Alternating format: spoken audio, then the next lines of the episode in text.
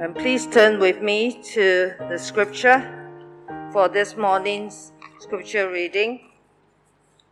The book of Obadiah, chapter 1, verse 1 to 12.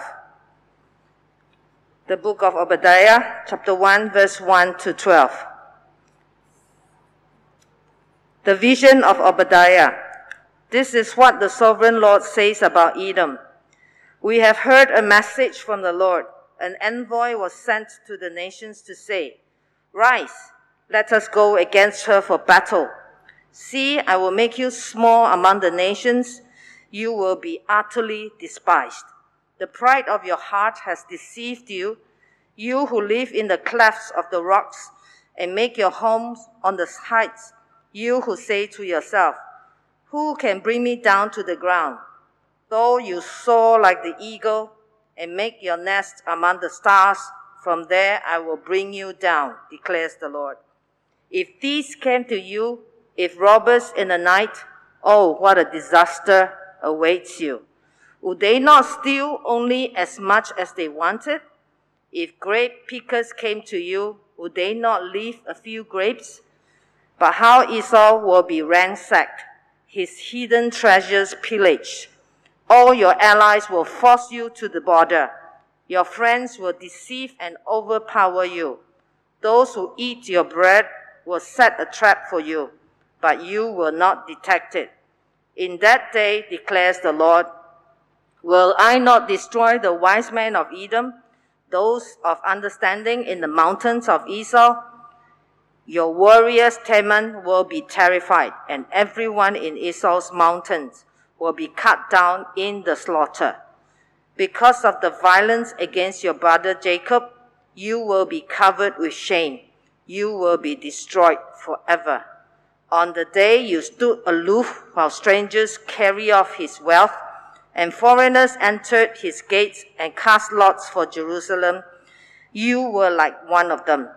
You should not gloat over your brother in the day of his misfortune nor rejoice over the people of Judah in the day of their destruction, nor boast so much in the day of their trouble. We are delighted to have Reverend Candy back with us to preach this morning's sermon, Pride Brings Destruction. Thank you. Thank you, Chang Xiong. It's a delight to be back and to worship God together. Thank you, Reverend Anita and the team for inviting me this morning. And let's look at God's word, but before that, let's pray together. Father, we give thanks to you for your word for us. Help us not to be just listeners of your word, but put your word into practice, that our lives will bring glory to you. In Jesus' most precious name we pray. Amen. So in the Near Eastern world, the majority of the people, they were illiterate. They could not read. So when there was a message for them, it would be verbally given to them through the messenger. So the messenger, the, knowing that the message was not from himself, he would be very specific. And the messenger would say that the message he was proclaiming was from the one who gave the message. So likewise, in the prophetic books, the prophets, they realized they are not the one who give the message, but they spoke on behalf of God. So in the prophetic books, we see the phrases, this is what the Lord says was written over 300 times. And the phrase declares the Lord was written over 350 times. So Obadiah 2, uh, the book that we look at this morning, he was not proclaiming his own message. He was a prophet from God. So his task was to speak to Edom on behalf of God. So let's look at his background, a little bit on his background.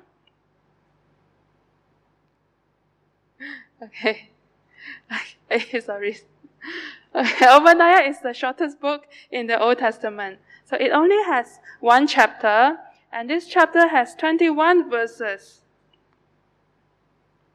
And the dating of this book is between shortly after the temple's destruction, which was uh, 586 BCE and 400 BCE.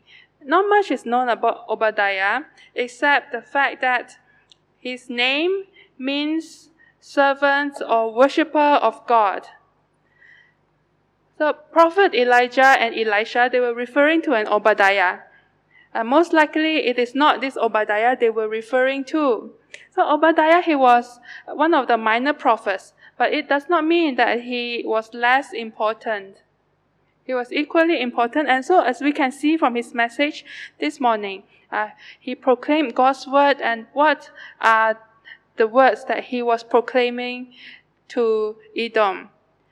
So the prophecy that he proclaimed is not just for Edom. It was for Edom and also for God's people as well. So Edom was Israel's eastern neighbor. So another name for Esau, if we remember, uh, Jacob's twin brother, was Edom. So Jacob also had a name given by God, uh, Israel. When he struggled with God, God gave him the name Israel. We can read more about them on Genesis 25 to 27. So we can see the two brothers, they struggled with one another. Even before they were born in their mother's womb, they struggled with one another. So when they were born, their parents play favorite. Uh, the dad favors Esau, and the mother favors the younger one, Jacob. And with the mom's help, Jacob stole the birthright from his older brother Esau. And so that caused Esau's anger to arouse, and Esau threatened to kill Jacob. And so Jacob had to flee from home to run away from his own twin brother. And so the twins, they were estranged for 20 years until God called uh, Jacob home and there was reconciliation. And when the father passed away, uh, Uh, it was mentioned they both buried him, a sign of reconciliation. Though the Israelites and the Edomites, they were brothers, they did not get along. So through the centuries, we see them fighting with one another. They struggles as descendants. The descendants of Esau, the Edomites, and the descendants of Jacob, the Israelites, they often fight against one another. So we can see a passage from Malachi chapter 1. It says, uh, I have loved you, says the Lord, but you ask, How have you loved us? Was not Esau Jacob's brother, declares the Lord. Yet I have loved Jacob, but Esau I have hated, and I have turned his hill country into a wasteland, and left his inheritance to the desert jackals.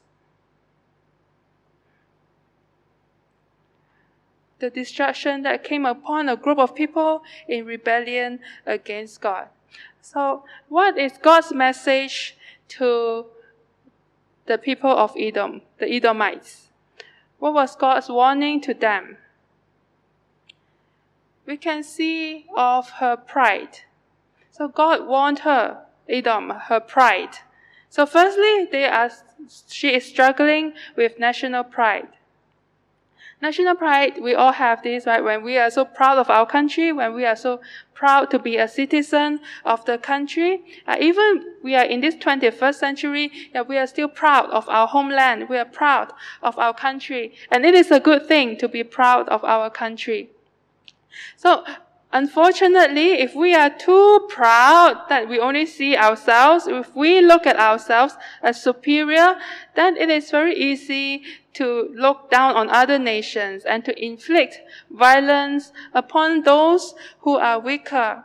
Like Edom, she thinks that she is the best, uh, she has this air of superiority, and then she thought she could inflict violence on the weaker nations and to oppress those who are hopeless. In 586 BEC, the Babylonians came and captured Jerusalem. It's a part of their disobedience to God, so God allowed that to happen. So first, the Babylonians, they looted the temple treasury. And then they burned the temple to the ground. The Babylonians then took with them the Israelites, uh, took them captive to Babylon. So, and then the leaders of Judah and artisans, they were also taken to Babylon as well. So while all this were happening, all this uh, captivity, all these attacks from Babylon was happening in the land, what happened was that the Edomites, they did nothing about it. They knew what was happening, but they did not do anything about it. So instead of helping, they took advantage of this situation. So they took advantage of Israel by selling them into slavery. And then they pillaged their belongings. So God was judging Edom. Not that she was not uh, doing anything, she increased the pain of Israel as she took more opportunity. She took this opportunity to create more harm upon the Israelites. So God was judging Edom for not helping Jerusalem. So another pride that Edom has committed was that she gloated over Israel. Uh, verse 10 uh, to 12 tells us, because of the violence against your brother Jacob, you will be covered with shame. You will be destroyed forever. Uh, verse 11, on the day you stood aloof while strangers carried off his wealth and foreigners entered his gates and cast lots for Jerusalem, you were like one of them. You should not gloat over your brother in the day of his misfortune, nor rejoice over the people of Judah in the day of their destruction, nor boast so much in the day of the trouble. So the message of God was that Edom should not have gloated over Israel and laughed at the misfortune of Israel. So because Edom stood aloof, uh, just watching all this happening and did not stop it from happening, and rejoiced over the destruction of Judah, God would punish them. This is the other pride that Edom had committed. And thirdly, Edom was proud the reason for her pride is also because of her geographical location. So Edom, she thought so highly of herself because of where she was situated, because of the strategic location that she had. So she thought she was better than the surrounding neighbors. So Edom was on a higher plateau than the others, than Jerusalem. So if you have visited Holy Land, you can see uh, she was uh, elevated so here is a picture that there are the rocks all around. And another picture, yeah. So the passage leading to Edom, it was narrow. So with the rocks by the side, it was very easy to strengthen the security. You just put a few military soldiers over there to block the path, and then uh, invaders could not be able to evade the nation. And geographically, it was on good grounds, and it was opposite the major trade route. So it was wealthy. Uh, she was wealthy because of the uh, traders passing by, the merchants passing by. And so these are the advantages of Edom, that she thought she was proud, she was better than the other nations. Uh, she was on higher ground, safe from the attack of enemies, and she was wealthy because of the passing by merchants. And so this is what God said of her pride. Actually, the pride that she had, the national pride she had, the geographical pride that she had, has deceived her. Verse 3 says, The pride of your heart has deceived you. You who live in the clefts of the rocks and make yourself home on heights. Who say, you who say to yourself, Who can bring me down to the ground? So from this description, Edom was so puffed up. She thought she was beyond this world, high above this world, that nothing in this world could take her down. So she described herself as an eagle soaring in the sky among the stars. And she thought she was so great that she was outside the existence of this world. Usually thinking so highly about oneself will usually lead to destruction. The Bible tells us uh, when we think so highly of ourselves, That is pride, and pride will bring us destruction. So God then says uh, to them, uh, verse 4, God says, Though you soar like the eagle and make your nest among the stars, from there I will bring you down, declares the Lord. God God, the creator of the stars that Edom wanted to soar in. God was the creator. So as powerful as the military was at the strategic location, human armies might not be able to bring them down. But God and only God would and could bring Edom down. God would be the one who humble the arrogant Edom described herself as an eagle, flying eagle, soaring high in the sky. But God, remember, He is the eagle. God referred to Himself as the eagle. God Himself would take down on a nation that is so high up and so puffed up and so uh, proud of herself. So God's message to Obadiah, to this nation, was that God would repay Edom for her pride and violence against God's people, the Israelites. So God would destroy the things that they are proud of. Right? Edom, very proud of her military, but nations, other nations would come and take her down. Proverbs 16, verse 18 reminds us that pride goes before destruction, a haughty spirit before a fall. What happened? As powerful as she was, but God would make her small. Verse 2 says, See, I will make you small among the nations. You will be utterly despised. So small and insignificant does not mean geographically small. Right? The other nations, they are also small in size. For example, Moab is small, Ammon, uh, Israel and Judah and Philistines, they were not big in size, not large geographically. So, however, in Edom's case, yeah, it was mighty, it was powerful. God would make her small God would make her despised by the other nations.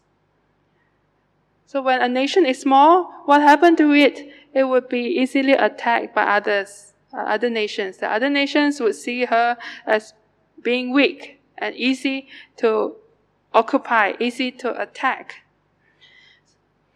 So as a consequence to Edom's pride, Edom would be plundered would be destroyed. Then her treasures, which she was so proud of, would be taken away from her. And her former allies, they thought they could be invincible together. Her allies would attack her, and she would be completely crushed. She would be trapped and crushed. So this is a reminder for us that pride goes before a destruction. So God hates pride. He hates pride in his people, in his children. Right? Jesus Christ came to set us the example. Jesus Christ came to serve. He was uh, setting an example for us. Serve others. Jesus Christ did not come to like have an air of arrogance but he showed us what it means to serve and what it means to love. So what does pride look like? Maybe time for us to examine ourselves. So pride is saying that we don't need God. Because I can run my own life, I am wise enough to make decisions for myself. Uh, I am busy, I have a lot of things on my timetable. I don't have time for God, for Bible. I don't have time for church service. Pride is I don't need God. Pride is I don't want to obey God. What God says, because I know better. So pride is thinking we are better So because we are better, we are able to inflict pain on other people. Because I am more superior. We have seen examples from Edom. Huh? She was proud of herself, I think too highly of herself, that she inflict pain on Israel, uh, inflict violence on Israel. So this is what pride does. So let us reflect. Am I a better Christian than my neighbor? Uh, do I compare myself to other Christians and think that I'm better because I read the Bible, I pray every day? Or am I proud of all that I have achieved in life? That I deserve what I have. I deserve everything that I have in my life because I work hard for it. Or am I pride, prideful? Am I proud because I'm of a certain race? I come from a certain culture because of what I do for a living? So am I proud? Am I prideful? Do I have pride in my heart? Because I think I am superior as a Christian, so I whack the Bible down on those who do not know God. I condemn them. Ah, you are sick because you do not believe in God. Or this happened to you because you are not a Christian. Do I push the gospel down and shove it down the throat and condemn people for not believing in Jesus? Or Do I stand aloof when I hear people crying for help, people needing help? It is prideful if I have the ability, if I have the time, and I have the resources to help, but I choose not to help because my time is too important, my money is too important for me. My energy, I use it for my own entertainment, use it for my hobbies. Do I stand aloof and not helping when someone is really in need? So remember, the Edomites, they are so happy to see the downfall of Jerusalem. They were laughing and gloating at the misfortune of Jerusalem. Likewise, do I enjoy listening to hear stories of people failing and misfortunes of others? And do I love to talk about it? I gossip it with my friends or what happened to this person, that person? But when we are proud, when we laugh at people for facing failures, when we spread rumors around, spread gossips around, yeah, we are putting strains on relationship with one another, with relationship with our families, our friends, our colleagues, with the community. So remember Apostle Peter, uh, Apostle uh, Paul, he wrote to Timothy. He was saying this, this bunch of young widows, uh, every day they are idle people. They do nothing but just go from house to house to spread gossips. Yeah, may it be not us that we do not waste our time uh, laughing at the misfortune of others or just standing aloof but may it be that we as a community of Christ show the love, show the compassion of Christ wherever we are, especially even more so in this endemic where there are a lot of people needing help, a lot of people getting uh, positive, tested positive. Yeah, we can show our love and care to them and we can pray with them. The antidote to being prideful, to being proud, is to acknowledge that everything we have comes from God, comes from the grace of God. Everything, every single thing, our family, our occupation, our cars, our houses, that comes from our job, they ultimately all comes from the Lord. And God was the one who gave us the talents, the ability to work for all this. It is not entirely 100% our efforts. So the church is an place where we can stay accountable. I'm sure you're all in a small group, right? Your small group friends are the ones to help you to stay accountable.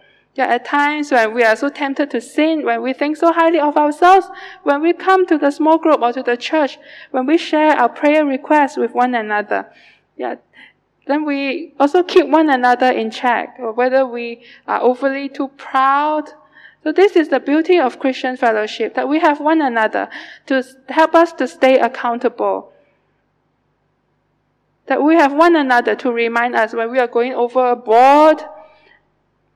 But brothers and sisters in Christ, that we remind us. And brothers and sisters in Christ, in our small group, pray for us. Yeah. Hold us accountable. So the importance and the beauty of Christian fellowship. It is always dangerous when we are thinking so highly of ourselves. So we grow in the Lord together as a church, as a community of faith. And so, yeah, God will bring destruction on Edom, but there's restoration from God as well. As prophesied by Obadiah, Edom was destroyed. So verse 19 and 20, it says, people from the Negev will occupy the mountains of Esau, and people from the foothills will possess the land of the Philistines. They will occupy the fields of Ephraim and Samaria, and Benjamin will possess Gilead. So the company of Israel exiles who are in Canaan will possess the land as far as Zareph. The exiles from Jerusalem who are in Zaharat will possess the towns of the Negev. So by 6 BC, Edom was no more. So it was lying in ruins. So despite God's warning to them about their pride and arrogance, yeah, God brought destruction upon them. But remember, it was not God's plan to bring destruction. God's heart was always for humility, uh, humanity. God's heart was for humanity. Jesus Christ came to seek the safe and the lost. And so the day of the Lord is near for all nations. Verse 15 tells us that God's plan is not just for Israelites, but for all nations of the world. His plan is to save the entire human race. So when Jesus Christ came 2000 years ago, he gave the Great Commission to his disciples to go into all the world to share the good news, to go into all nations, to tell them of the good news of the kingdom of God.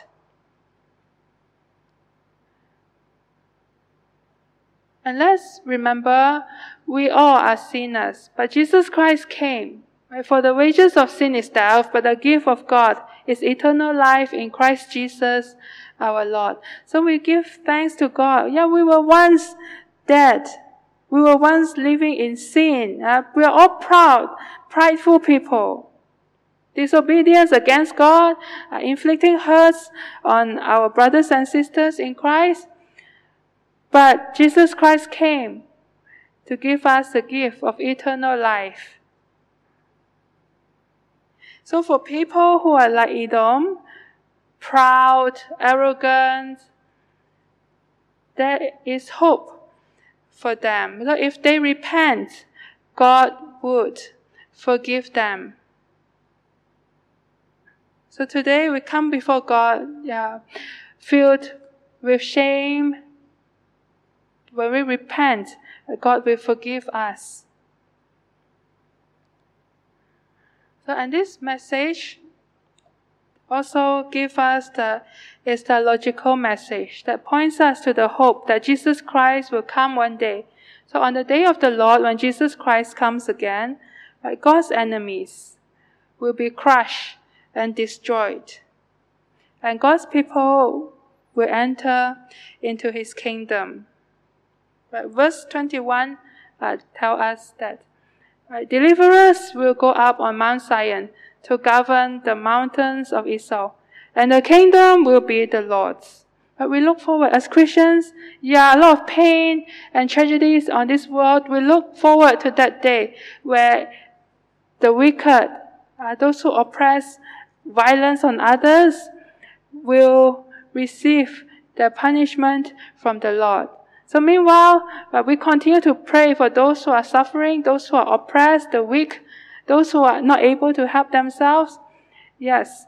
And we too, we should help those who are in need, pray for them and help in whatever ways that we can. Right? We help our brothers and sisters in the church and also in the community that we do our best to help so that uh, God will be glorified in our lives.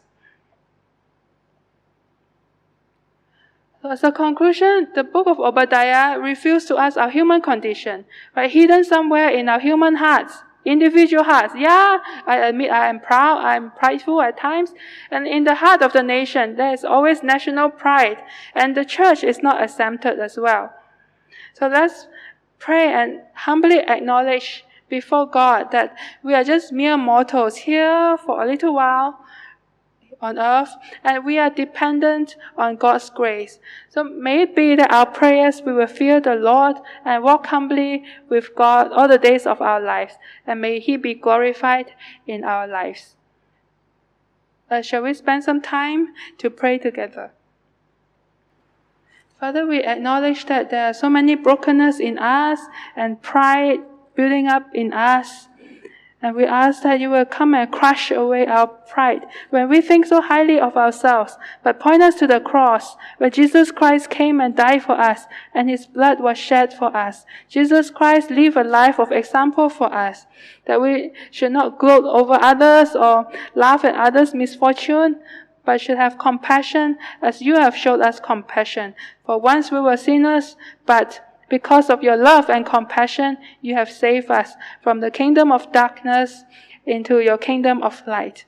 And Father, we ask that you give us the grace to walk humbly before you all the days of our lives. May, may you be pleased with our life and help the church, the universal church, uh, to also walk in your ways, not to be proud of all the blessings you have given to us, but to really serve the community, to love those who are marginalized, the oppressed, and the broken, and the despised people in the community. In Jesus' most precious name we pray. Amen.